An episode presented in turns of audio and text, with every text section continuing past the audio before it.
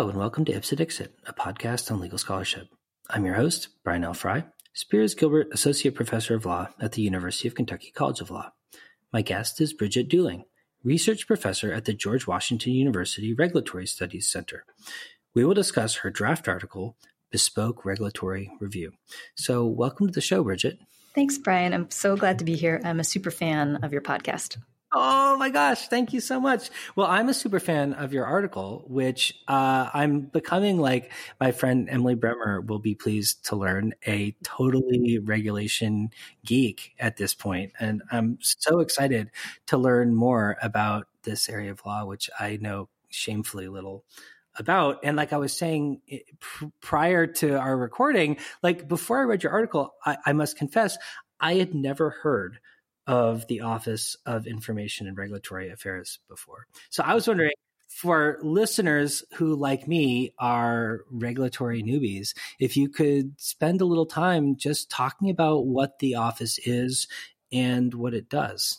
Yeah, I'd love to. Um, in fact, the office has earned the moniker in the in the papers as being quote obscure but powerful. so yeah, a lot of folks have not heard about this office, and it's my pleasure to be able to talk about it, particularly because I was a staffer there for over ten years. Um, so my article centers on the relationship between this office, called the Office of Information and Regulatory Affairs, and the Independent um, agencies. So let's start and just get that out of the way. What is this office that we're talking about? The Office of Information and Regulatory Affairs. So, just in terms of the governmental org chart, this office sits within the executive office of the president. So it's part of the executive branch. It staffs the president and his advisors on issues of regulatory and other policy areas. Um, it's inside of the Office of Management and Budget, or OMB, which is, of course, in the news this week because we just had the president's budget roll out yesterday. Um, but OIRA focuses not on agency budget matters, but mostly on agency regulatory matters. And then it also has responsibilities in areas of information policy, which includes, for example, coordinating the statistical agencies in the United States. But OIRA is most publicly known for its regulatory role, where it works with agencies like, um, you know, say FDA or CMS and the alphabet soup of government acronyms, but all the big agencies you hear about, Department of Education, Health and Human Services, anytime those agencies are getting ready to issue a new draft rule, OIRA runs a policy process with that agency to review their policy change before it goes out to the public. And that review covers three general areas. The first is OIRA's technical analytical review, where OIRA uses its expertise in certain techniques of regulatory analysis. Perhaps the most well known is the form of cost benefit analysis that we apply to agencies in the US regulatory system. OIRA also has technical skill in other tools as well, such as analyzing alternative regulatory approaches. Um, and then there's a handful of others as well. But that OIRA has its own substantive expertise that brings to bear on draft agency rules before they go out. OIRA also coordinates interagency review across the entire executive branch. So sometimes there are agencies that have overlapping jurisdiction with others. And the idea is that OIRA review allows for each agency to check in with its sister agencies before it proposes policy changes that will affect the other agencies as well. Um, and then the third component involves White House review, where OIRA is serving as um, the, the White House's coordinator for regulatory actions. And so here, OIRA is working with um, the president's advisors in a whole host of different topic areas. So, this could be domestic policy, this could be homeland security or national security, this could be, um, you know, drug uh, coordination policy, this could be about women and girls, whatever the priorities of current White House is. Um, OIRA helps get agency proposals in front of these various White House advisors and then coordinates the back and forth between the White House and the agency. So, three very different hats that OIRA wears, um, but you can already probably get a sense for how it ended up being called both obscure and powerful. How long has OIRA existed for? Sort of how big is it? Who staffs it? And like, do they bring in people from outside when they're doing these kinds of reviews? And if so, sort of how and why do they do that? Yeah, OIRA is small. Um, I want to say the full time, you know, staff usually hovers around 50 people about half of which are considered to be desk officers that are who are working with the various agencies. So that was my role there for most of the time that I was there. I was called a desk officer, and I staffed uh, different agencies over the years. Um, one of the best things about working at OIRA for me personally was the ability to switch the policy content of what I was working on over time. Um, so I covered K 12 education, higher education, Medicare, uh, the private health insurance market, including the Obamacare years, um, as well as FDA pharmaceuticals, Veterans Affairs, all sorts of different topics. Um, so it's really a very small staff covering um, all all domestic policy in the regulatory space. Um, and they do supplement they do supplement their expertise with uh, rotations from other agencies. Folks will come in and do, you know, short or long stints with the office just to supplement the um, the in house expertise. It's um it's designed to be actually pretty interdisciplinary. I'm trained as an attorney. Uh, but I, I was one of the few attorneys doing this work. Uh, it tends to be a broad array, array of disciplines, including economists, um, engineers, statisticians, scientists. So people from you know really different technical training, bringing their skills to bear in the course of this review. So you mentioned earlier cost benefit analysis, which I imagine a lot of listeners will have heard of before. But I wonder if you could talk a little bit more sort of about what that means in practice, especially from the perspective of OIRA like reviewing agency action and why cost benefit analysis has become increasingly important in recent years. Yeah, that's a great question. Um, so, just in terms of how OIRA does its job, um, OIRA isn't actually coming up with the cost benefit analysis itself. The way it, it works is that an agency takes a crack at drafting its own analysis, and then that's what is sent to OIRA for review, along with um, the other materials for the rule. Um, so when OIRA review happens, it happens in a in a pretty brief window in the life cycle of a rule. Uh, the executive order under which OIRA does its regulatory work posits 90 days for this review. So OIRA is really doing a pretty quick triage on the agency's analysis. Um, and the, the levels of scrutiny for that cost benefit analysis shift depending on the economic significance of the rule. So, for rules that are going to have an impact of over $100 million in any one year, um, OIRA takes a closer look, and that executive order that I mentioned calls on agencies to do more granular analysis than they would for a smaller rule. So that informs the the stringency, I suppose, the, the depth of the analysis that the agency prepares, and therefore also influences the depth of what OIRA reviews uh, when the agency submits it to them. So, I mean, what effect does OIRA review and advice have on the legitimacy of agency action, especially if a regulation comes under, for example, judicial review? Great question, um, and I think it check it the, the way to think about that question is to think about those three hats that I mentioned earlier. So OIRA is doing its technical review of the agency analysis and certainly in the rise of with the rise of judicial review of agency regulatory analysis the thinking is that OIRA, or at least my thinking, is that OIRA review helps agencies produce higher quality regulatory analysis that will help them cross the bar.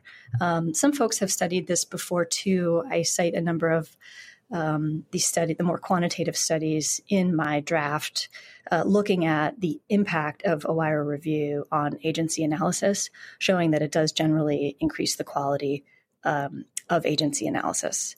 Um, you can also think about legitimacy benefits from that interagency review that I mentioned too. The idea that you know a coordinated government um, is working together better on behalf of the American people rather than each agency pursuing its equities separately. Um, and then, of course, the White House review, you can have different views on the role of the president in policymaking. Uh, White House review that OIRA coordinates certainly serves to ensure a nexus between the president and the executive branch agencies, you know, um, in terms of accountability and making sure that, um, you know, the president is able to see see his vision implemented in agency processes. So, do you get the impression that when courts see OIRA kind of sign off on agency regulatory action, they're more likely to find that the regulation is valid than if they don't see that kind of sign off? Is it like a sort of like stamp of approval, as it were? It's such an interesting question. There was actually um, there's a, a, professor, Catherine Sharkey, who has suggested that it should be it should be treated that way by the courts, and that um, whether OIRA reviews an agency's rule should should mean that that rule it, it is entitled to more or less deference, uh, depending on whether it's gone through OIRA review, um, which is a really interesting proposal. You, you don't see judges actually mention the role of OIRA when they're reviewing agency rules. So if they're taking notice of it, they are doing so in the background. Um, I think it's more likely that what the courts are doing is they're just considering the quality of analysis on its face and whether OIRA reviewed it or not um, is sort of the lurking variable behind behind the quality of the review. So, I mean, is the kind of review that OIRA does qualitatively different in important ways than the kinds of review that agencies might do on their own? Yeah, I think so. I mean, OIRA is positioned because it's so small, because it's covering such a broad swath of domestic policy. You know, OIRA is positioned to observe, you know, cutting edge methods. Um, you know analytical approaches that it can then share with other agencies too. So there are a lot of challenges agencies face in estimating effects. I mean seeing into the future is notoriously difficult right? I'm no better at it than anyone else. But different agencies have different techniques they've brought to bear in terms of estimating the potential effects of their policy changes. And so there's a cross pollination benefit from working within an office like OIRA um, just because you know both because the office is so small and because they see so much there is an opportunity to really share best practices across agencies. So in your paper you kind of talk among other things about the difference between independent agencies and, and, and i don't know i guess like would it be like regular agencies i'm not i'm not really sure. Like what exactly is an independent agency? What makes an agency independent? And how, how do we distinguish independent agencies from other kinds of agencies well, this is the big question, right? And this, there's a lot of ink that's been spilled on this. I mean, as soon as you start looking into the definition of an independent agency, you see, you know, incredibly capable scholar after incredibly capable scholar just being stymied in finding the line between independent agencies and non-independent agencies. Um, so it's a really interesting set of scholarship to dig into because it just seems like something we should have the answer to, right? Is the agency independent or not? But actually, you have to consider questions like who are they independent from? Um, that's sort of a really good starting point. That's a contribution from Professor Rachel Barkow. Um, you can be independent both from the president and potentially from Congress. Um, so that's a good starting point. Um, different features of independent agencies are designed to release agencies from different forms of control. Um, and as soon as you start looking into the different qualities of these agencies, you can see that they sim- there simply is not, you know, a very distinct category of agencies that are quote independent and a very distinct category of agencies that are not. It's actually much more nuanced than it is categorical, and that's especially um, an important observation because if there are any policies out there that hinge on whether an agency is independent or not, that is, I think, a flawed policy uh, because it, it is relying on the concept that independence is a binary state. You either are or you aren't. And when you look more closely at how agency independence works, it's actually a lot more complicated than that. Well, I mean, what's the purpose of having an independent agency in the first place and sort of what features might we look to to determine whether or not a particular agency is or isn't independent, I guess, in a particular context or in a particular fashion. Yeah, I mean the great example, really easy to sort of grasp, is is the Fed and its role of setting interest rates. Um, you know, here you have something where you know the short term political implications of how the Fed sets interest rates, you know, obviously is something that you would you would want to firewall off from political influence. Um, if, for example, it was the president's call what to do with inter, inter excuse me, interest rates, then you could understand how short term political considerations would play really directly into what the Fed does.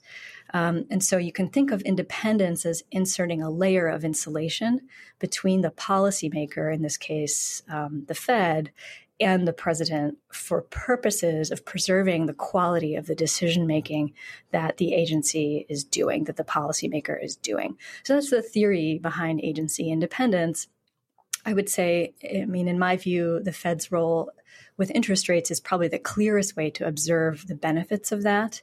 Um, when you start talking about other policymaking functions, one of the things that emerges is that the regulations that, say, the Federal Communications Commission or the Federal Trade Commission promulgate have the same weight and regulate in very much the same ways as other agencies that are more directly overseen by the president. And so you get into this sort of strange situation where you have sets of products and sets of services that are regulated by an independent regulator and sets of products and services that aren't.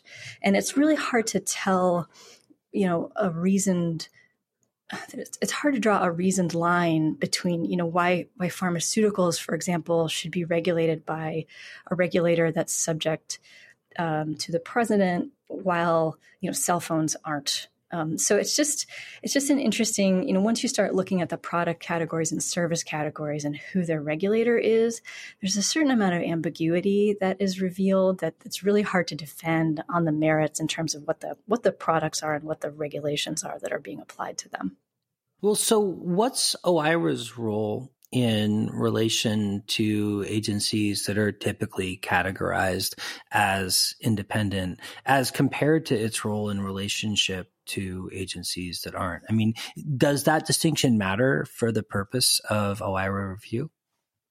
It does. There is a carve out in the executive order that I mentioned earlier that covers, you know, what OIRA OIRA does with rules, that carve out exempts the independent regulatory agencies, that's a term of art, independent regulatory agencies, from OIRA review.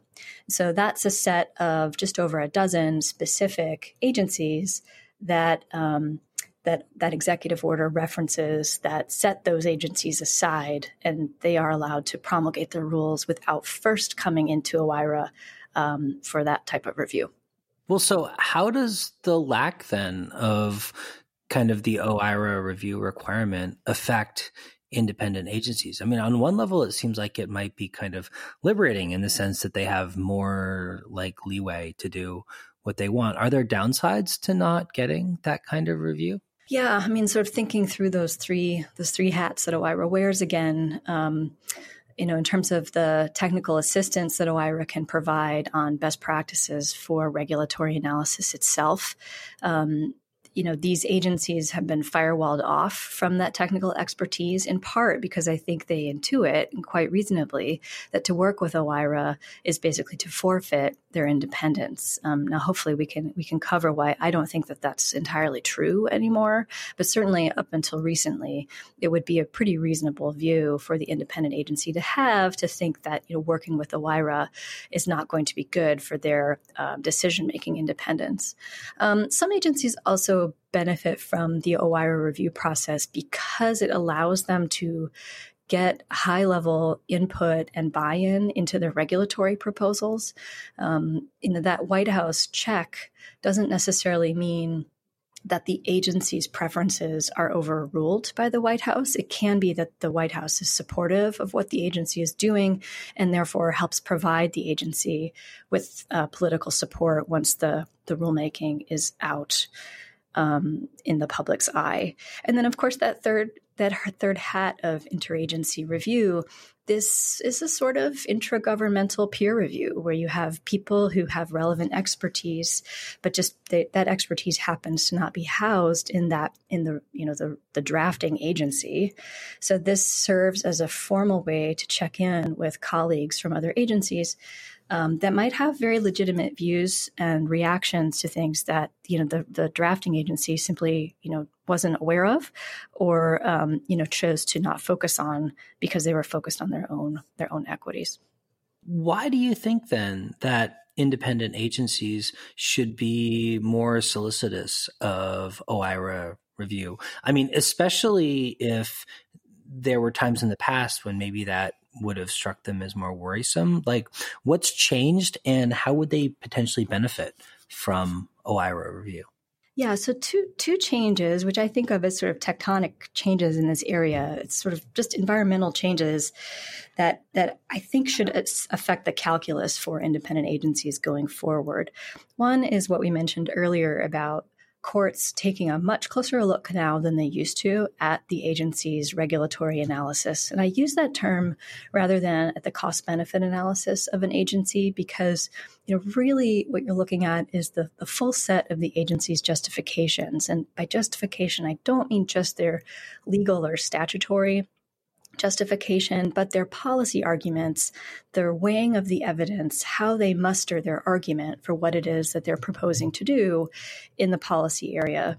Um, so courts are looking more closely at that. This is an evolution over maybe the last 10 years.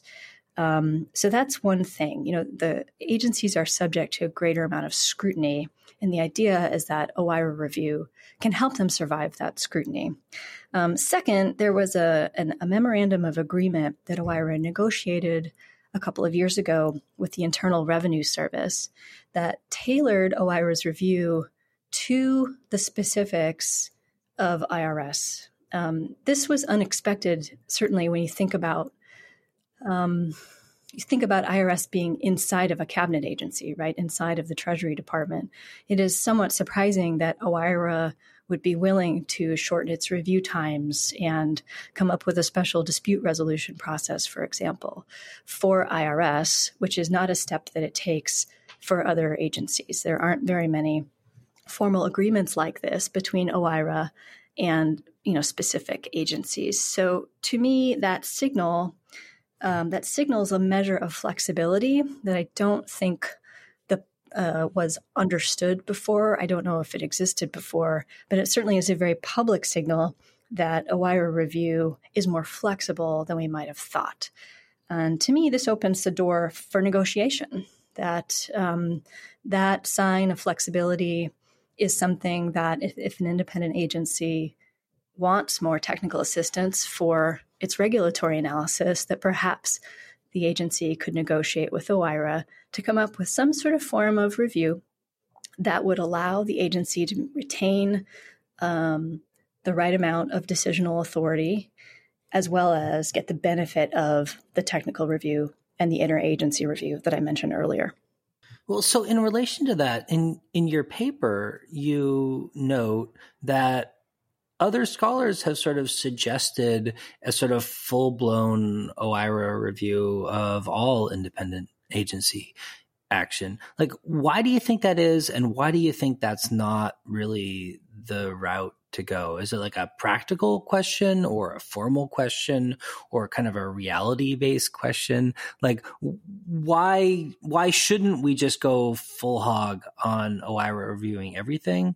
And, you know, are there are there reasons why we think that might not be the best approach? Yeah, and there are folks that certainly are in the full hog category, right? Who, who kind of object to the idea of an agency being independent at all from the president. Um, the Constitution, of course, doesn't have a fourth branch called the independent agencies, right? We just have the executive branch. And there used to be an argument that the independent agencies were really an arm of Congress. Um, that that argument has fallen away. They're pretty much understood to be somehow adjacent to the executive branch, but not entirely you know, within it. Um, so there's folks, you know, particularly who have a more formalist view, who just really object to the possibility that there can be an independent agency that you know they all must be uh, part of the executive branch and therefore you know subject to the president's uh, review.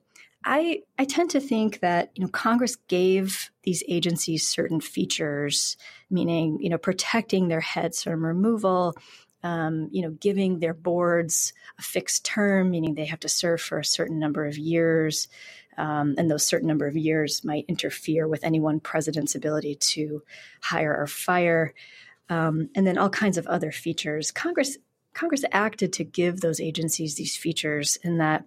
Um, there is probably a way to honor those features and honor that intent without completely um, firewalling the independent agency off from executive branch review. And what you see when you look at you know the hundreds of independent agencies that are out there is you see that certain agencies are imbued with more of these features and these features arguably have sort of different amounts of weight and insulation that they provide.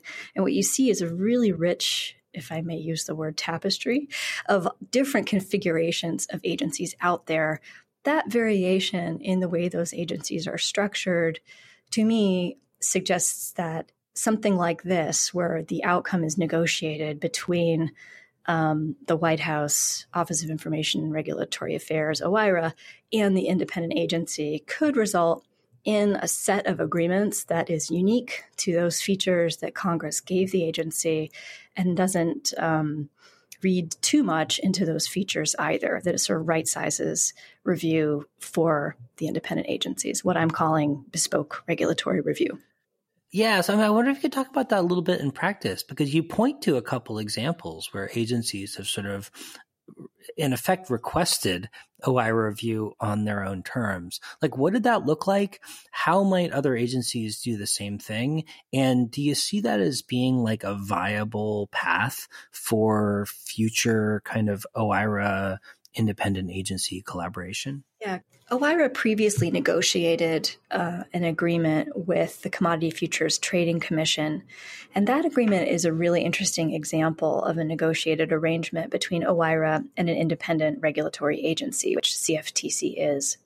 Um, so that MOU really keeps OIRA at arm's length. It basically says CFTC can call OIRA, um, but when it does, you know, that doesn't mean CFTC is opting in to that full OIRA review that I described earlier. It's very much an arm's length technical assistance role.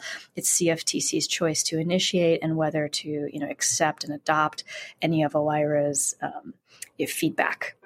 So that's one model. That's a very light touch model. Um, my own personal view is that is that the um, for for OIRA review to have you know maximum benefits to an agency that that configuration is is too light a touch um, that it doesn't signal quite enough commitment on the independent agency's part to really make and implement some of the changes that OIRA review might suggest. So, if you put yourself in the shoes of a regulator, which will be more or less easy for you to do, um, they face incentives just like the rest of us do. They may have been working on their rule for years, and they might be quite convinced that their regulatory approach is the right way to go. After all, they know their markets, they know their regulations, they are expert in many ways.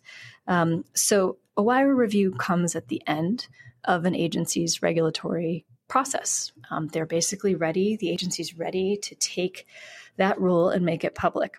Um, so, if in the course of review something comes up that would suggest that the agency needs to go back to the drawing board and say, come up with additional alternatives or different stringency levels or somehow reconfigure the rule in order to be responsive to the analysis, um, there may be resistance to making changes like that because, as I say, the agency faces incentives to get that rule out sooner rather than later. So, my view is that something that is this arm's length technical assistance arrangement um, certainly has been shown in the case of CFTC to have improved the analysis incrementally. Uh, my own view is that a more intense relationship between OIRA and the independent agency will lead to higher quality regulatory analysis more rapidly than that light touch technical assistance model. Well, so Bridget, in in closing, I have to say I was really taken with your sort of contextual discussion of agency independence and sort of how we ought to think about independence in relation to agencies. And I was wondering if you could briefly reflect on OIRA itself. I mean, is OIRA an independent agency in any sense?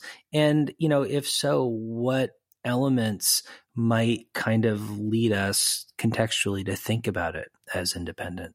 Hmm. I mean, I'll return, I suppose, for one final time to the three hats because I think those three, those three very different roles that OIRA plays. You know, it's interesting to think about them through the lens that you offer me. Um, I think OIRA interagency review, right, where it's sending documents to other agencies with um, with their own substantive views. There, you know, OIRA is really acting as as a as a touch point, as a communication tool for other agencies to engage with each other. Um, so that that doesn't Im- imbue itself necessarily with too much independence, except for that. You know, OIRA is doing its best to navigate those any sort of conflicts that that arise, and so OIRA can sort of position itself between two agencies that are having a disagreement and try to help them negotiate um, some sort of some sort of um, compromise uh, when appropriate. Um, and in terms of White House review, you know, OIRA is in many times just an agent for others within the White House who have policy views about the rule. So I wouldn't call them independent as they exercise that function. Um, and in terms of that, the technical review, you know, looking at the regulatory analysis there, that's probably closest to, you know, OIRA's main bailiwick, right? That's its unique value add as opposed to sharing, you know, sharing agency materials with other agencies and other entities in the White House. So that's the area where I think OIRA's contribution is most unique compared to the contributions of other reviewers. Um, so I guess suppose I wouldn't call that independence so much, but it's certainly an area of unique technical expertise um, that's very much a feature of OIRA review as it functions today. Well, Bridget, thanks so much for coming on the show. Uh, really enjoyed reading your paper and talking to you about it. And I certainly hope that we see more uh, bespoke OIRA review in the future. Thanks, Brian. I appreciate so much being able to be here with you today. I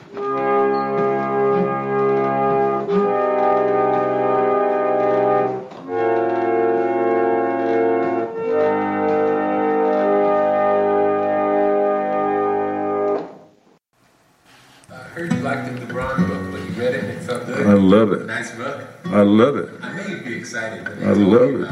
I'm ready to record it when I get the time. Yeah. Oh, there's some great stuff in there, and I thought about what. Uh, it's, it's, you know, it's like his old philosophy about, you know, spiritual things, but you can tell it's the matured, well-traveled, seen it all Gibran. See, he lived in New York City for a long time. A lot of the stuff he wrote in New York, obviously, was because, and he had some, I don't know what kind of experience he had with the church or a priest, but boy, he's down on the priest and the, in the Catholic Church. Uh, he, oh, it's still spiritual. He didn't mention uh, he didn't mention Catholic Church. He just mentioned priest, and he talked about the, all he talked about really was hypocrisy. You know, like this priest will will. Uh, well, he talked about what you know priests and preachers do sometimes. You know, they get worldly, and they fall from grace, and uh, and uh, then he's talking about all the sins of the priest, and then but on Sunday morning, they'll pat you on the head and say, God bless you, my child, you know, that kind of thing. But then he, he had two chapters that I thought, when I started reading them, this is not for me to read because it was about his love of Lebanon. But then I got to, I got to going further, and it's so beautiful. And, he, and there's a chapter called Your Lebanon and My Lebanon. And he's talking about the political, the war, and all. I mean, even in the fifties, that those those wars were going on. And he talked. Then he talked about the land and how the land and the people would overcome. And it's so beautiful, man. What I thought was interesting when I heard about it is knowing the popular that there'd be such a book that never came out. Isn't it? It's terrific. Isn't it? It's terrific. I've got it with me. I was going to read it again. When you're done, I want to check it out. I'll bring it tomorrow night.